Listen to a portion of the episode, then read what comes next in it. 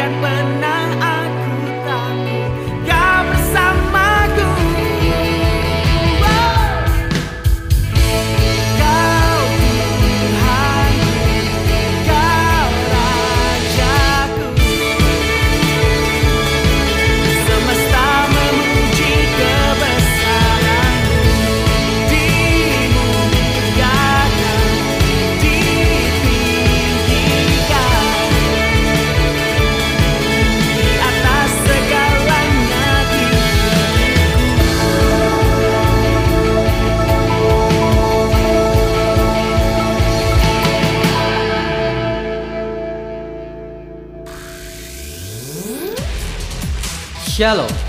Anda akan mendengarkan program Puasa dalam firman-Nya yang disampaikan oleh Pastor Dorcas Daud dari Hope ACC dan Dorcas Ministries. Selamat mendengarkan. Shalom.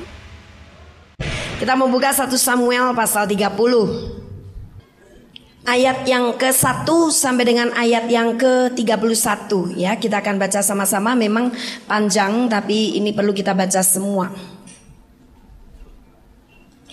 Kita bergantian ya. Dari mulai ayat pertama saya, ayat yang kedua Anda. Siklak terbakar, pembalasan Daud kepada orang Amalek.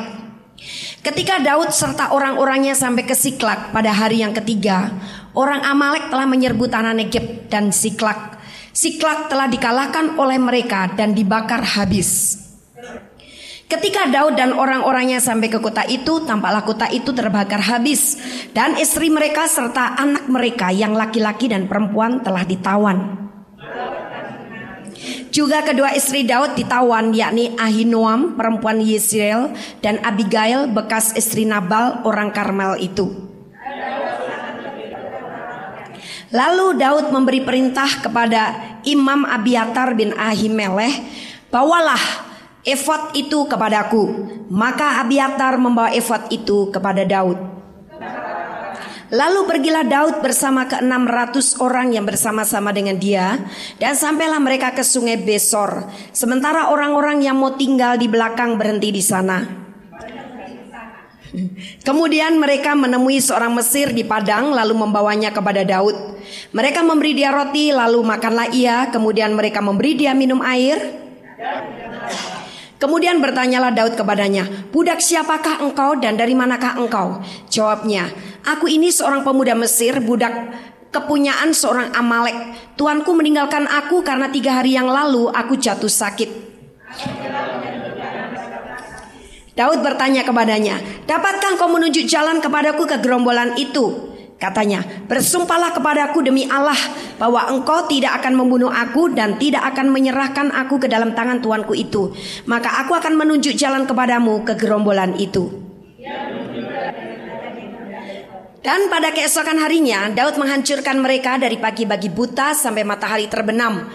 Tidak ada seorang pun dari mereka yang lolos kecuali 400 orang muda yang melarikan diri dengan menunggang unta.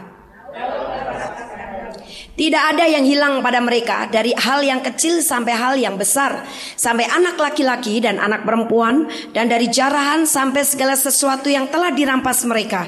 Semuanya itu dibawa Daud kembali. Ketika Daud sampai kepada kedua ratus orang yang telah terlalu lelah untuk mengikuti Daud yang telah dibiarkannya tinggal di dekat sungai Besor, maka keluarlah orang-orang ini menyongsong Daud dan menyongsong rakyat yang bersama-sama dia. Daud mendekati orang-orang itu dan memberi salam kepada mereka. Tetapi Daud berkata, "Janganlah kamu saudara-saudaraku berbuat demikian dengan apa yang diberikan Tuhan kepada kita, sebab Ia telah melindungi kita dan menyerahkan ke dalam tangan kita gerombolan yang menyerang kita." Dan demikianlah halnya sejak hari itu dan seterusnya. Hal itu ditentukannya menjadi ketetapan dan peraturan bagi orang Israel sampai sekarang. Daud mengirim pemberian kepada para tua-tua di Yehuda yakni kepada yang di Betel, kepada yang di Ramot di tanah selatan, kepada yang di Yatir, kepada yang di Rakal, kepada yang di kota-kota Yerahmil, kepada yang di kota-kota orang Keni, kepada yang di Hebron dan kepada segala tempat di mana Daud dengan orang-orangnya mengembara. Menarik sekali kisah yang dialami oleh Daud bersama dengan pasukan perangnya dan rakyatnya. Bahkan apa yang terjadi pada diri Daud sendiri, yaitu ketika Daud dan orang-orangnya sampai ke Siklak pada hari yang ketiga, ternyata mereka mendapatkan Siklak itu telah dibakar oleh orang Amalek. Kita bisa membayangkan betapa terkejutnya, sedihnya, dan berbagai macam perasaan ada di dalam Daud. Barangkali kalau dia seorang perempuan langsung bisa nangis berteriak-teriak. Tapi Daud seorang raja yang penuh dengan penguasaan diri. Tapi toh tetap hatinya merasa sangat sedih melihat kejadian itu. Dan bukan hanya itu saja yang uh, terjadi dengan Daud. Dalam keadaan hatinya begitu kaget dan sedih melihat Siklak yang sudah dibakar oleh orang Amalek, ternyata dia juga mendapat laporan bahwa seluruh orang-orangnya itu dijadikan jarahan oleh orang Amalek. Istri-istri mereka, anak-anak mereka, kambing domba mereka dan harta benda yang tidak terbakar dalam uh, pembakaran Siklak. Termasuk istri-istrinya Daud sendiri. Dalam keadaan seperti itu tentu saja rakyatnya begitu kecewa dan satu-satunya yang bisa menjadi pelampiasan untuk kekecewaan yang dialami oleh rakyatnya adalah rajanya. Mereka marah besar kepada Daud, bahkan mereka kemudian mau melempari Daud dengan batu. Mereka merasa kecewa sekali. Dalam keadaan hati yang sedih, dia menghadapi hujatan daripada rakyatnya. Seorang raja yang tadinya dielu-elukan, seorang raja yang tadinya disambut selalu dengan tempik sorak karena selalu menang di dalam peperangan, tapi kali ini mendapat hujatan daripada rakyatnya. Sungguh satu hal yang menyedihkan sekali. Dan pada saat itu Daud merasa sangat terjepit. Sampai Alkitab mengatakan dan Daud sangat terjepit. Orang yang merasa terjepit itu merasa sekelilingnya adalah jalan buntu semua. Rasanya begitu kuat tembok-tembok mengelilingi dia dan tidak bisa mendapatkan jalan keluar untuk masalahnya. Itulah Daud. Namun Daud tidak mau ditenggelamkan di dalam perasaannya yang terjepit, kesedihannya dan segala macam hal yang ada di dalam hatinya. Daud tidak mau tenggelam dalam masalahnya. Dia tahu bahwa satu hal yang bisa menolong dia keluar dari permasalahannya adalah kalau jiwanya bangkit. Kalau jiwanya tidak bangkit, walaupun dia tahu Allahnya luar biasa, Allahnya dahsyat, Allahnya setia, Allah mau menolong dirinya, namun dia tak akan mampu untuk meraih pertolongan Allah. Itu sebabnya Daud harus membangkitkan jiwanya terlebih dahulu. Apa yang dilakukan Daud untuk membangkitkan jiwanya? supaya dia sekarang berani untuk menghadapi masalah itu dan yakin pasti dia menang menghadapi masalah itu. Yaitu Daud akhirnya datang kepada Tuhan. Dia tahu bahwa Tuhan adalah satu-satunya penolong. Tuhan adalah satu-satunya pemberi jawaban untuk masalahnya. Sekalipun kelihatannya masalahnya masalah yang sangat kronis sekali, masalah yang cukup berat. Namun Daud tidak pergi ke ahli nujum, tidak juga minta pendapat dari para penasehatnya ataupun pendapat daripada rakyatnya karena pada waktu itu rakyatnya sudah stres berat. Namun Daud mencari Allah. Dia berdoa sungguh-sungguh, "Ya Tuhan, apa yang harus saya lakukan? Haruskah aku berdiam diri atau aku harus mengejar gerombolan itu, menyerang dan mengalahkan mereka?" Mengapa Daud perlu bertanya kepada Tuhan? Karena Daud tahu tanpa bimbingan daripada Tuhan dan petunjuk dari Tuhan, dia nanti bakal salah mengambil keputusan. Itu sebabnya Daud perlu minta petunjuk dulu dari Tuhan. Sebab kalau Tuhan yang memberikan petunjuk dan memberikan perintah kepada dia, dia melaksanakan, pasti perintah Tuhan itu tak pernah salah. Daud tak pernah mengandalkan kekuatannya sendiri. Tapi Daud selalu mengandalkan kekuatan Tuhan. Itu sebabnya apa yang Tuhan omong, apa yang Tuhan katakan, itu yang dia percayai dan itu yang dia lakukan. Nah ternyata Tuhan mau supaya Daud mengejar gerombolan itu dan Tuhan menjamin bahwa Daud akan mengalami kemenangan di dalam pengejaran atas musuhnya ini. Karena Tuhan menyertai Daud, maka apa yang terjadi?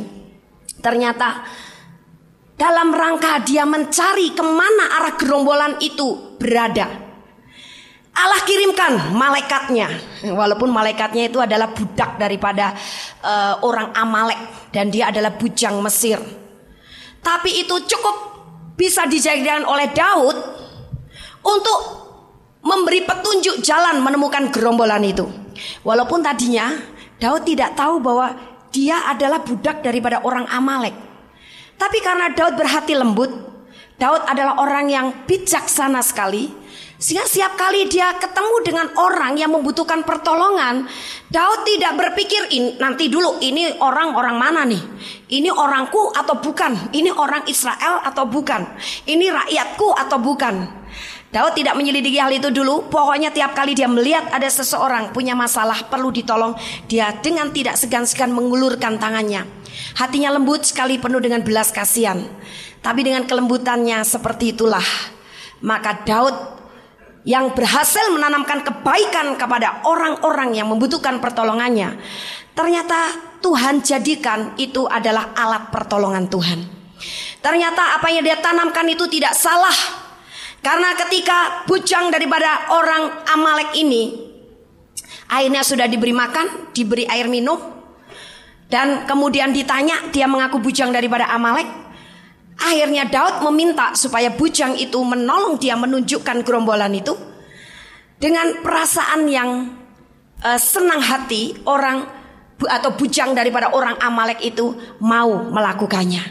Bujang daripada orang Amalek ini walaupun dia tahu kalau pada akhirnya apa yang dia lakukan ketahuan oleh tuannya, dia bakal ditangkap, bahkan barangkali dijebloskan dalam penjara dan dibunuh. Namun dia tetap mau menolong Daud. Karena apa? Daud sudah telanjur berbuat kebaikan kepada dirinya. Itu sebabnya dengan cepat sekali Daud bisa menemukan gerombolan orang Amalek dan apa yang dia lihat ketika ketemu dengan gerombolan orang Amalek itu? Ternyata orang Amalek sedang berpesta pura. Mereka minum-minum, mereka makan-makan sebab jaran mereka memang terlalu banyak. Sebab Daud dan rakyatnya itu kaya. Jadi mereka mendadak jadi orang kaya raya. Biasa kalau orang menjadi orang kaya mendadak, akhirnya jadi mabuk harta. Dan kalau sudah mabuk harta lupa diri, wah apa saja dia lakukan, dosa atau tidak dosa. Pokoknya yang penting pesta pora dulu, pesta pora dulu. Nah ini orang Amalek juga begitu. Tentu saja hal ini atas campur tangan Tuhan supaya membuat gerombolan itu dalam keadaan lengah. Sebab kalau gerombolan itu tidak dalam keadaan lengah, senantiasa jadi pasukan orang Amalek yang berjaga-jaga, tidak bisa diserbu oleh Daud secara tiba-tiba. Tapi dalam keadaan mereka minum-minum, makan sampai kenyang, berpesta pura, tertawa-tawa. Barangkali sampai ada yang mabok. Justru saat itulah suasana yang paling tepat sekali untuk Daud menyerbu dengan tiba-tiba. Dan apa yang terjadi luar biasa. Kemenangan ada di pihak Daud. Dan semua yang dijarah oleh orang Amalek ternyata dikembalikan kepada Daud dari istri-istri mereka, termasuk istrinya Daud, anak-anaknya, harta bendanya, sampai kambing dombanya. Bahkan Alkitab tadi mengatakan di dalam ayat yang ke 19 tidak ada yang hilang pada mereka dari hal yang kecil sampai hal yang besar, sampai anak laki-laki dan anak perempuan, dan dari jaran sampai segala sesuatu yang telah dirampas mereka, semuanya itu dibawa Daud kembali.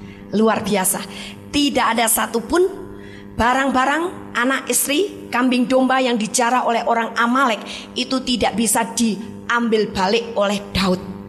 Berarti dari pihak Daud tidak ada kerugian yang mereka alami. Walaupun kelihatannya mereka tadinya mengalami kerugian yang besar dan amat sangat. Itu sepertinya adalah peristiwa malapetaka yang paling besar, paling dahsyat terjadi dalam Daud dan rakyatnya. Tapi ternyata Allah mengembalikan semua barang-barang manusia-manusia dan ternak yang dijarah oleh orang Amalek. Satu pun baik yang besar, apalagi yang kecil tidak ada yang tidak dikembalikan kepada Daud. Ini satu hal yang luar biasa. Bahkan ketika hal itu sudah dikembalikan kepada Daud, karena tadi sebagian orang tidak kuat mengikuti Daud, mereka berhenti di tepi sungai apa tadi? Besor. Kemudian ketika Daud dan rakyatnya pulang membawa jaran kembali itu, orang-orang yang dursila, orang-orang yang durjana dan jahat, mereka protes kepada Daud. Udah deh karena mereka ndak ikut berperang nggak usah dikasih kembali jaran ini. Ini kan bagian kita. Kita yang susah-susah kerja, kita yang susah-susah perang, kita yang susah-susah untuk mengambil balik jaran ini. Mereka ndak ikut perang enak-enak mau menikmati jarahan ini. Tapi Daud sekali lagi menunjukkan hatinya yang sangat lembut. Hati yang lembut penuh dengan kebijaksanaan, selalu memberikan keputusan dari pertimbangan yang adil. Dia bilang, Jangan begitu. Ini semuanya kan dari Tuhan.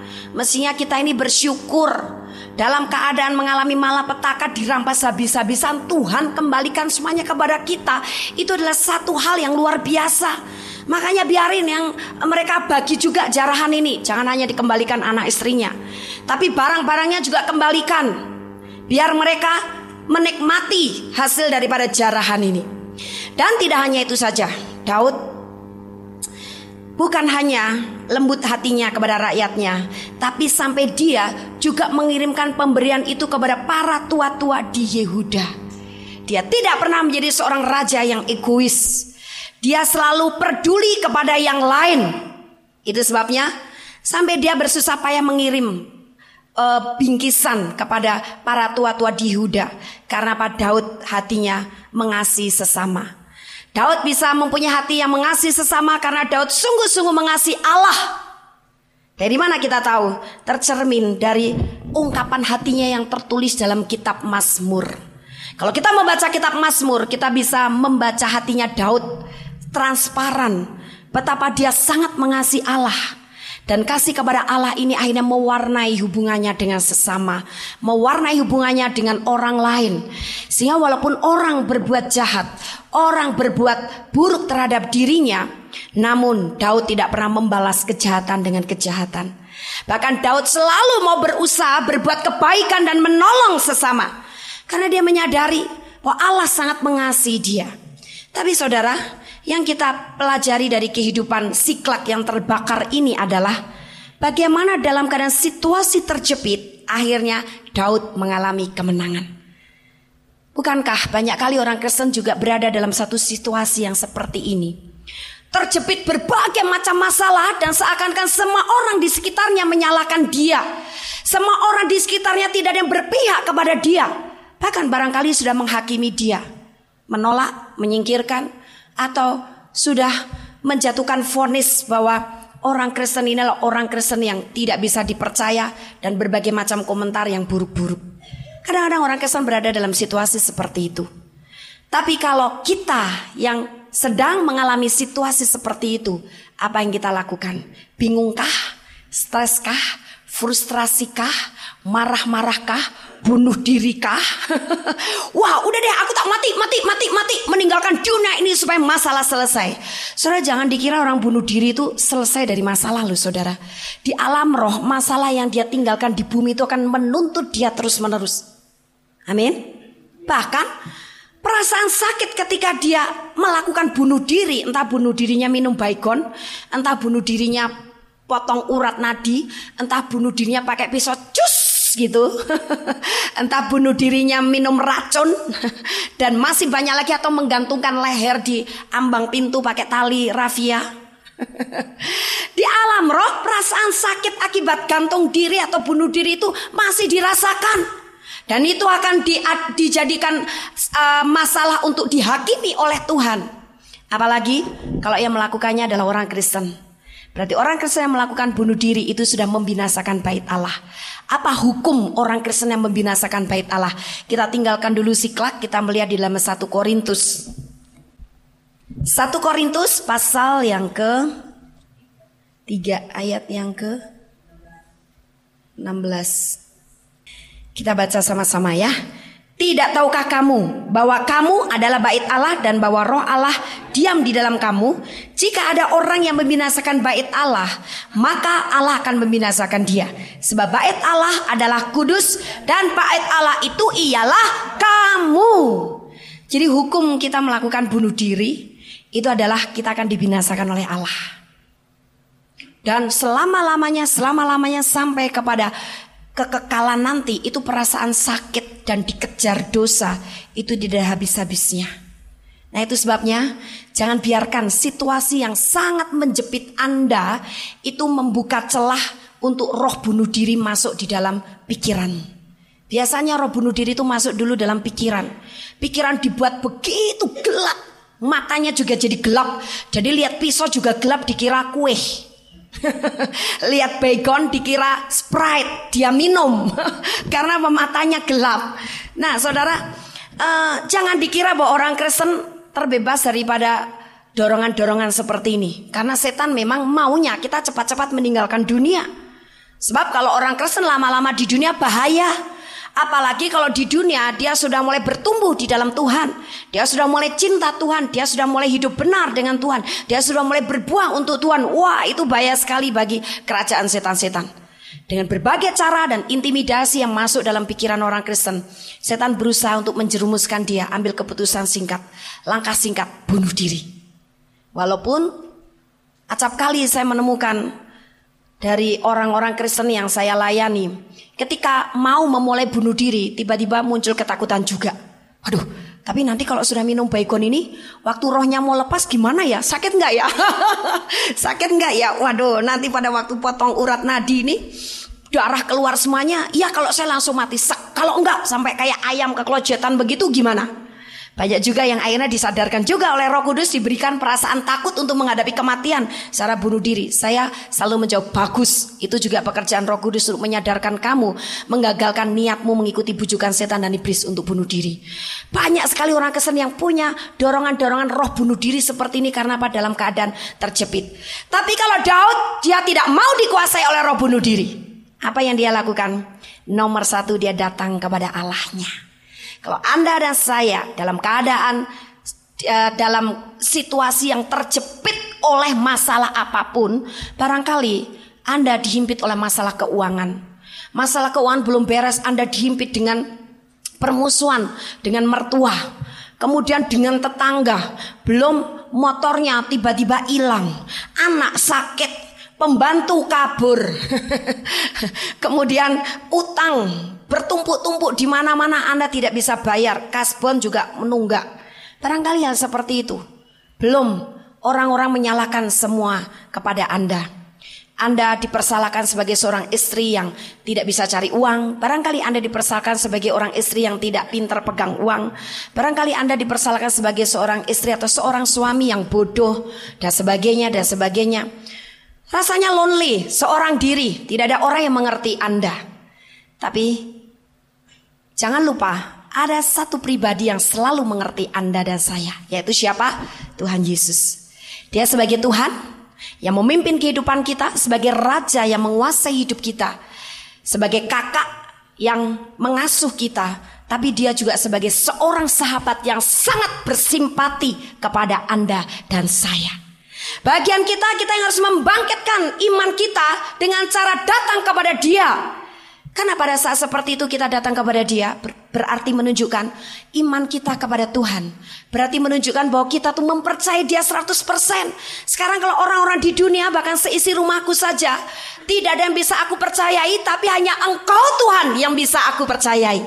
Kalau sekarang orang-orang seisi rumahku saja tidak bisa mengerti aku, tapi aku tahu hanya engkau yang bisa mengerti aku. Amin. Suatu hari saya ditelepon oleh seorang bapak muda. Bapak muda ini tahu saya dari seorang anak rohani saya yang dulu sekali. Nah, Bapak ini bilang, ibu tolong bu doain, doain. Siapa? Istri saya. Kenapa? Pokoknya harus yang ini, harus yang ini. Waduh, dalam hati saya orang kalau sudah punya masalah egois banget. saya bilang nanti dulu. Masalahnya apa ini? Saya lagi ada urusan nih. Pokoknya tolong cepat, cepat deh bu. Sekarang, sekarang kenapa saya nggak tahu, nggak ngerti, nggak ngerti. Istri saya nangis terus, nangis terus. Nggak mau keluar kamar, nggak mau ngomong sama saya. Bahkan dia berusaha cari pisau mau bunuh diri. Aduh gimana ya? Pokoknya saya omong udah nggak mau dengar siapa saja yang ngomong nggak mau dengar. Oke lah saya sempat sempatin datang ke sana rumahnya juga jauh susah saya mencarinya karena rumahnya kecil di gang kecil becak lagi. Tapi puji Tuhan saya berdoa Tuhan kirim malaikatmu untuk uh, saya cepat menemukan tempat itu. Ternyata ada seseorang di uh, ujung jalan sana yang mengetahui alamat itu saya segera sampai ke situ. Ada seorang ibu muda yang matanya sudah lebam sekali karena rupanya nangis sudah berhari-hari. Kucel sekali dan dia diam aja sambil telungkupkan kepalanya.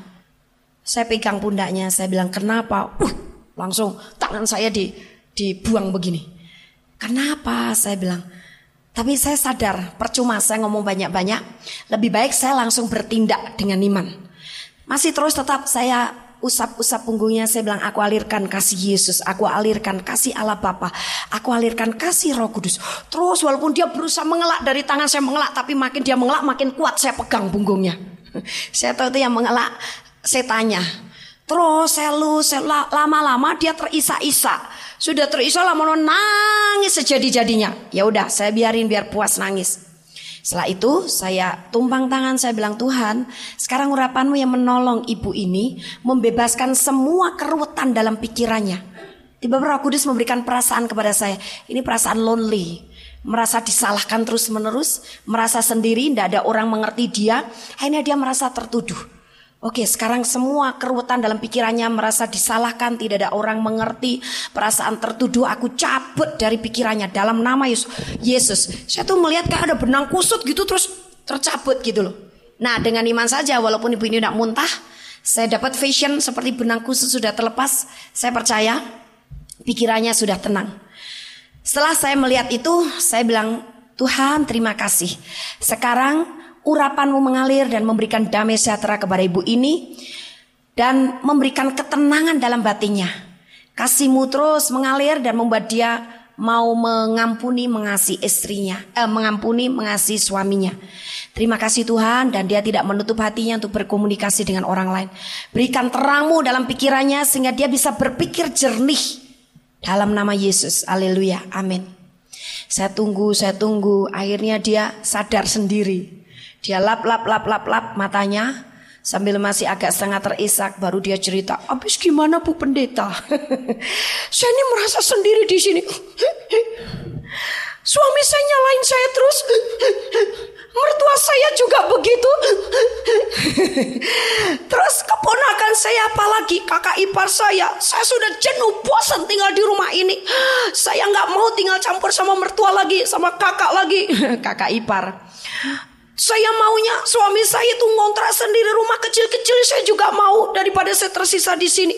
Kalau ada masalah selalu saya disalahin, selalu saya disalahin. Anehnya suami saya ikut-ikutan nyalain saya. Jadi saya merasa sendiri, buat apa saya hidup? Wah udah ngeluarin semua unek-uneknya. Saya dengerin aja, saya dengerin aja. Rupanya dia butuh tempolong. Cuma butuh tempolong coba saudara.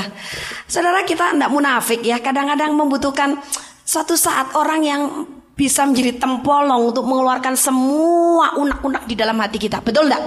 Rasanya kalau nggak ada itu lonely banget gitu loh. Waduh, kok nggak ada? Padahal saudara sekalipun kita tidak menjumpai orang-orang siap sedia jadi tempolong kita, Tuhan Yesus selalu mau jadi tempolong saudara dan saya. Amin. Ngobrol aja sama Tuhan. Tapi karena memang mereka keluarga Kristen yang baru, itu mertuanya masih banyak oh, apa tuh namanya hu, ada hiolo segala macam. Nah akhirnya selesai dia ngomong begitu-begitu Saya bilang eh jangan bilang bahwa semua orang tidak peduli sama kamu. Jangan bilang bahwa tidak ada yang kasihan dan memperhatikan kamu. Sekalipun kelihatannya orang-orang di rumahmu ini tidak memperhatikan kamu Bahkan cenderung menyalahkan kamu terus-menerus.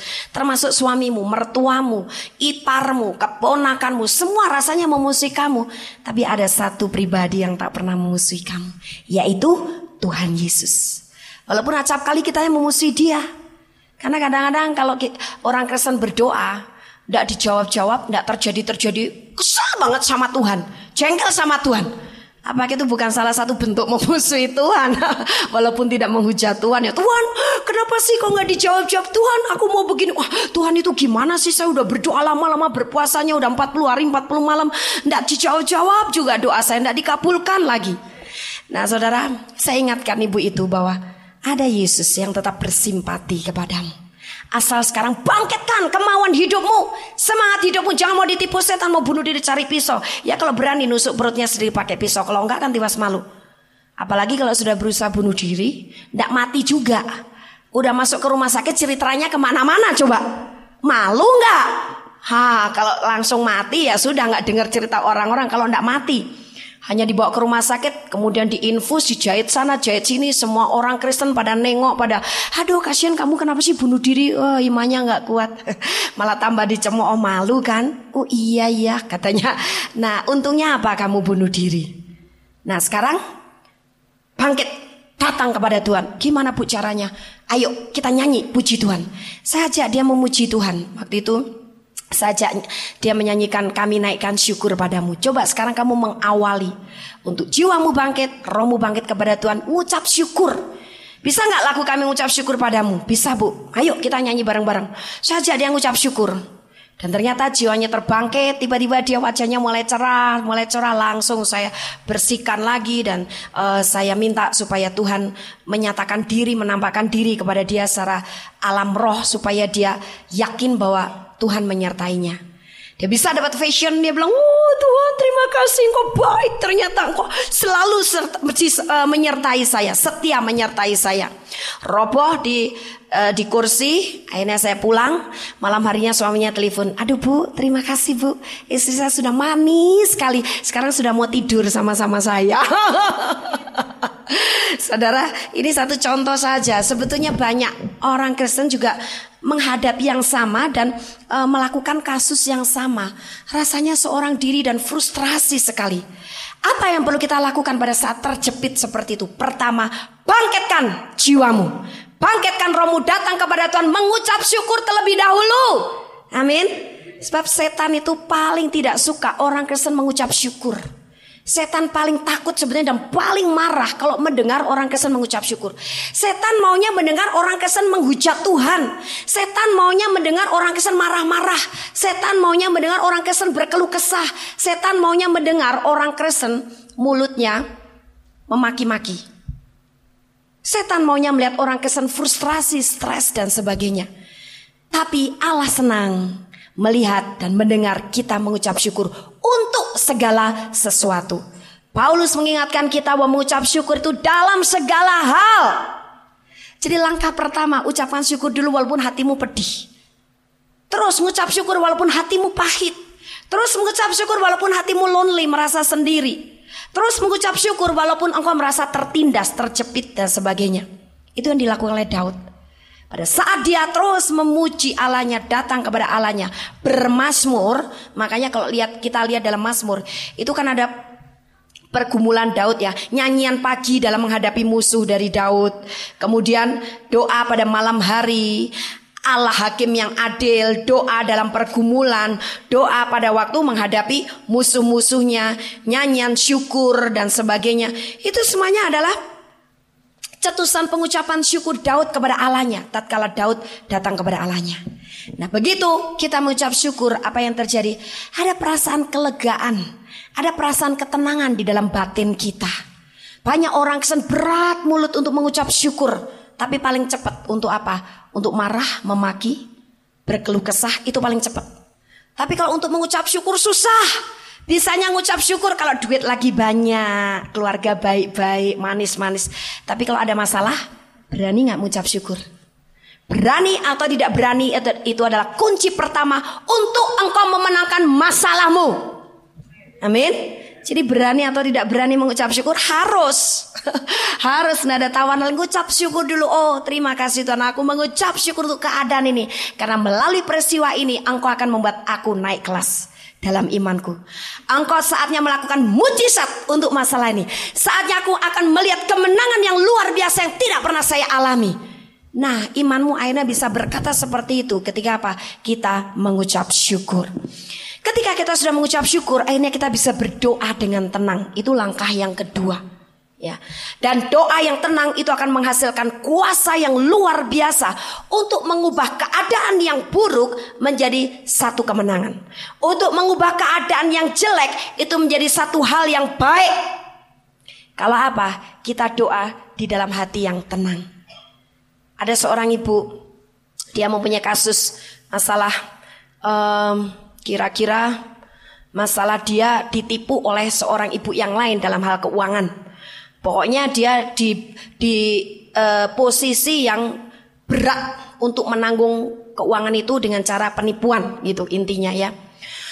Sudah saya doakan ketemu hari Minggu kemarin dan malamnya telepon, "Bu, kalau begini saya apa tak lapor polisi aja Pak ya, Bu ya?" Soalnya saya benar-benar nggak berbuat nggak pakai uang itu, aku saya nggak nipu uang itu. Tapi daripada aku nanti yang disalahkan, Nanti daripada aku yang di uh, dijebloskan penjara, mending aku lapor dulu ke polisi. Wah, saya tahu ibu ini telepon kepada saya, tanya kepada saya seperti itu dalam keadaan panik. Nah, kalau dalam keadaan panik, jangan kita mengambil keputusan apa-apa. Sebab keputusan yang diambil pada saat kita emosi, panik, gelisah, resah, bingung, itu pasti keputusan yang salah. Kita hentikan dulu kesaksian tentang ibu ini. Saya akan ber, bercerita sedikit tentang seorang bapak. Bagaimana dia menyesali satu pernikahannya yang akhirnya berakhir dengan perceraian. Karena dulu dalam keadaan emosi, ambil keputusan bercerai. Setelah sekian lama dia menyesali kenapa mesti bercerai. Apalagi dia juga mulai memikirkan anak-anaknya kasihan menjadi korban perceraian. Tapi dia mengaku bahwa dulu ketika mengambil keputusan bercerai itu karena emosi, sedang emosi, marah betul kepada istrinya. Nah, saudara, akibatnya menghadirkan kesalahan yang fatal dan kesalahan fatal memang dengan Tuhan bisa diperbaiki, tapi kita juga bayar harga gitu, menderita dulu dan mengalami hal-hal macam-macam masalah yang tidak enak dulu. Nah, jadi saya bilang kepada ibu itu, tenang dulu. Saya tahu Anda ini dalam keadaan bingung, kacau balau. Jangan mengambil keputusan apa-apa. Berdoa dengan tenang, tanya kepada Tuhan. Tuhan, dalam menghadapi masalah ini hikmatmu apa? Saya mau mengikuti engkau dan silahkan kau yang bekerja melalui saya. Tapi tanyalah dengan hati yang tenang dulu. Sebab kalau hati Anda tidak tenang, langsung ambil tindakan, nanti melahirkan kesalahan yang fatal, keputusan yang fatal, hanya kesalahan itu berikut-ikut, bertambah-tambah. Sedangkan kesalahan atau masalah awal, masalah pertama itu belum terselesaikan, tapi muncul masalah berikutnya. Karena apa? Kita salah mengambil keputusan. Tapi uji Tuhan, ibu itu akhirnya sadar dan dia bilang, oh begitu ya bu ya. Baik dah kalau begitu saya mau doa dulu. Nah saudara, mengucap syukur supaya hatimu tenang. Ketika tenang, Anda berdoa, maka Selesai Anda berdoa, Anda akan mendapatkan hikmat Allah yang luar biasa apa yang harus Anda lakukan. Amin. Seperti Daud. Dia tahu bahwa ternyata dia harus mengejar gerombolan itu dan menyerang, mengambil balik semua jarahannya tatkala dia sudah berdiam diri di hadirat Allah. Dia menemukan hikmat dan jawaban daripada Allah sehingga dia mengambil keputusan yang tepat. Itu yang membuat kemenangan di dalam Daud. Nah, ketika Daud akhirnya berhasil mengejar dan menyerang, akhirnya sukacita yang dia alami, kemenangan yang dia alami. Semua masalah akan bisa kita kalahkan dengan mudah, akan bisa kita uh, selesaikan dan berakhir dengan, dengan kemenangan kepada kita, asal kita tetap berpaut kepada Tuhan. Sebab kalau kita membaca dalam Mazmur 24 Mazmur 24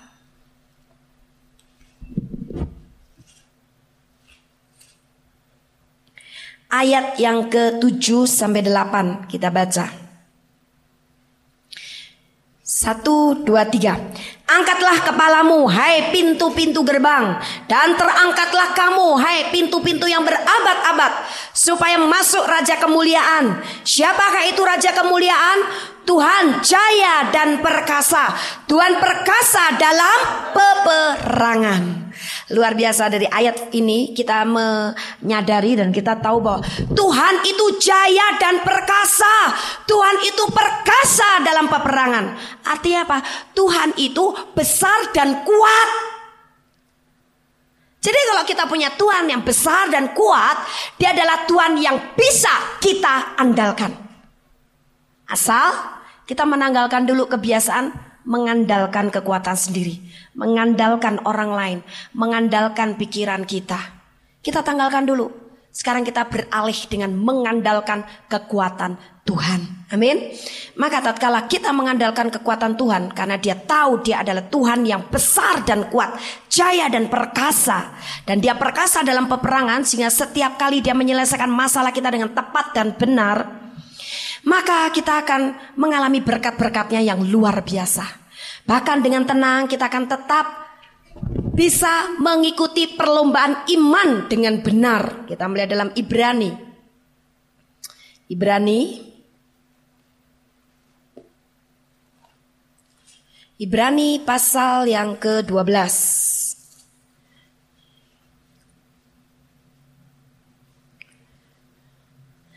Karena kita mempunyai banyak saksi bagaikan awan yang mengelilingi kita, marilah kita menanggalkan semua beban dan dosa yang begitu merintangi kita dan berlomba dengan tekun dalam perlombaan yang diwajibkan bagi kita.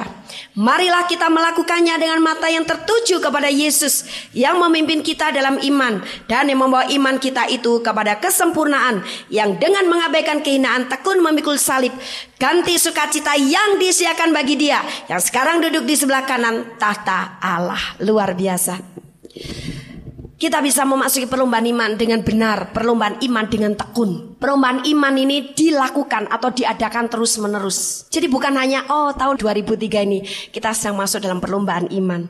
Nanti tahun 2004 santai dulu ah. Bayangkan kalau seorang pelomba lari selalu dia cari waktu santai untuk melepas lelah. Tiap kali seperti itu kemudian tarik-tarik dulu kaki, tangan. oh kehabisan waktu. Dan rasanya kalau sudah santai sekali pengen santai terus, sukar sekali untuk lari lagi. Karena apa sudah menikmati kesantaiannya. Sementara tiba-tiba peluit dibunyikan tanda perlombaan berakhir menyesal si pelari ini. Karena apa? Dia banyak santai. Sama dengan kita saudara. Kalau kita mengikuti perlombaan iman, lakukanlah perlombaan itu dengan tekun. Terus menerus, terus menerus sampai kapan? Sampai Yesus datang kedua kalinya. Dia akan memimpin kita dari iman yang satu kepada iman yang lain yang lebih tinggi. Dari iman yang satu kepada iman yang sempurna. Karena dia adalah pemimpin iman kita. Marilah kita melakukannya dengan mata yang tertuju kepada Yesus. Yang memimpin kita dalam iman. Dan yang membawa iman kita itu kepada kesempurnaan. Yang dengan mengabaikan kehinaan, takun memikul salib ganti sukacita yang disiakan bagi dia. Yang sekarang duduk di sebelah kanan tahta Allah. Dia adalah pemimpin dari iman yang satu kepada iman yang lain. Makanya dalam mengikuti perlombaan iman, mata tertuju kepada Yesus. Jangan kepada mertua, jangan kepada ipar, jangan kepada suami yang nyalain terus seperti ibu muda tadi, jangan kepada orang yang sedang menipu nama kita, jangan kepada orang yang sedang memfitnah kita, jangan kepada orang-orang yang sedang tidak peduli kepada kita. Tapi mata harus tertuju tetap kepada Yesus. Maka apa yang terjadi? Imanmu sanggup mengalahkan masalah itu dan mengalami kemenangan seperti Daud. Kuatkan imanmu hanya kepada Tuhan saja. Jangan lekatkan imanmu kepada manusia. Sebab iman kepada manusia itu kekecewaan yang akan kita peroleh. Tapi iman kepada Yesus tidak akan pernah kecewa. Ada kalanya kita harus punya iman sendiri kepada Tuhan tanpa ditopang oleh orang lain. Ketahuilah saudara, ada saat-saat tertentu di mana kita harus punya iman seorang diri hanya bergantung kepada Tuhan. Tidak lagi bergantung kepada topangan iman orang lain, dukungan iman orang lain, tapi sendiri saja dengan Tuhan. Saya setiap kali mengalami hal itu, tapi yang saya terima terus-menerus adalah Tuhan selalu menolong saya. Tuhan selalu memberikan kemenangan dan Tuhan tidak pernah mengecewakan. Jadi saudara bersyukur ada orang-orang yang masih berbaik hati kepada kita. Mau kenal kita, mau uh, mendukung kita, mau mengerti kita. Barangkali juga manis-manis dengan kita, tapi kalau lagi tidak berada di tengah orang-orang seperti itu, tetap bersyukur. Karena kita harus tetap mempunyai hati yang melekat kepada Tuhan. Mata yang tertuju kepada Yesus supaya kita tidak berhenti mengikuti perlombaan iman. Dan kita tidak tenggelam dalam masalah namun, masalah namun kita memenangkan masalah itu. Yang terpenting adalah dalam keadaan situasi kondisi apa pun, hanya Yesus jawabannya. Amin.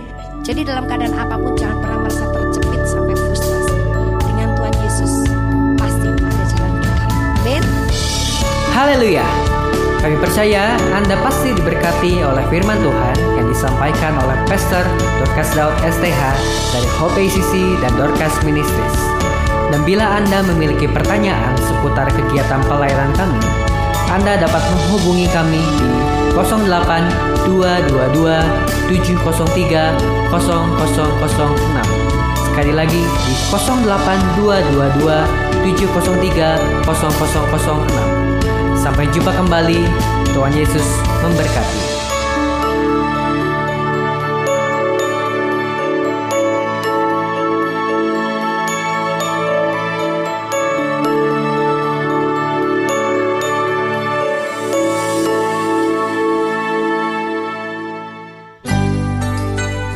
Demikianlah firman Tuhan yang berkuasa telah kita dengar bersama-sama, dan kami percaya Anda sangat diberkati.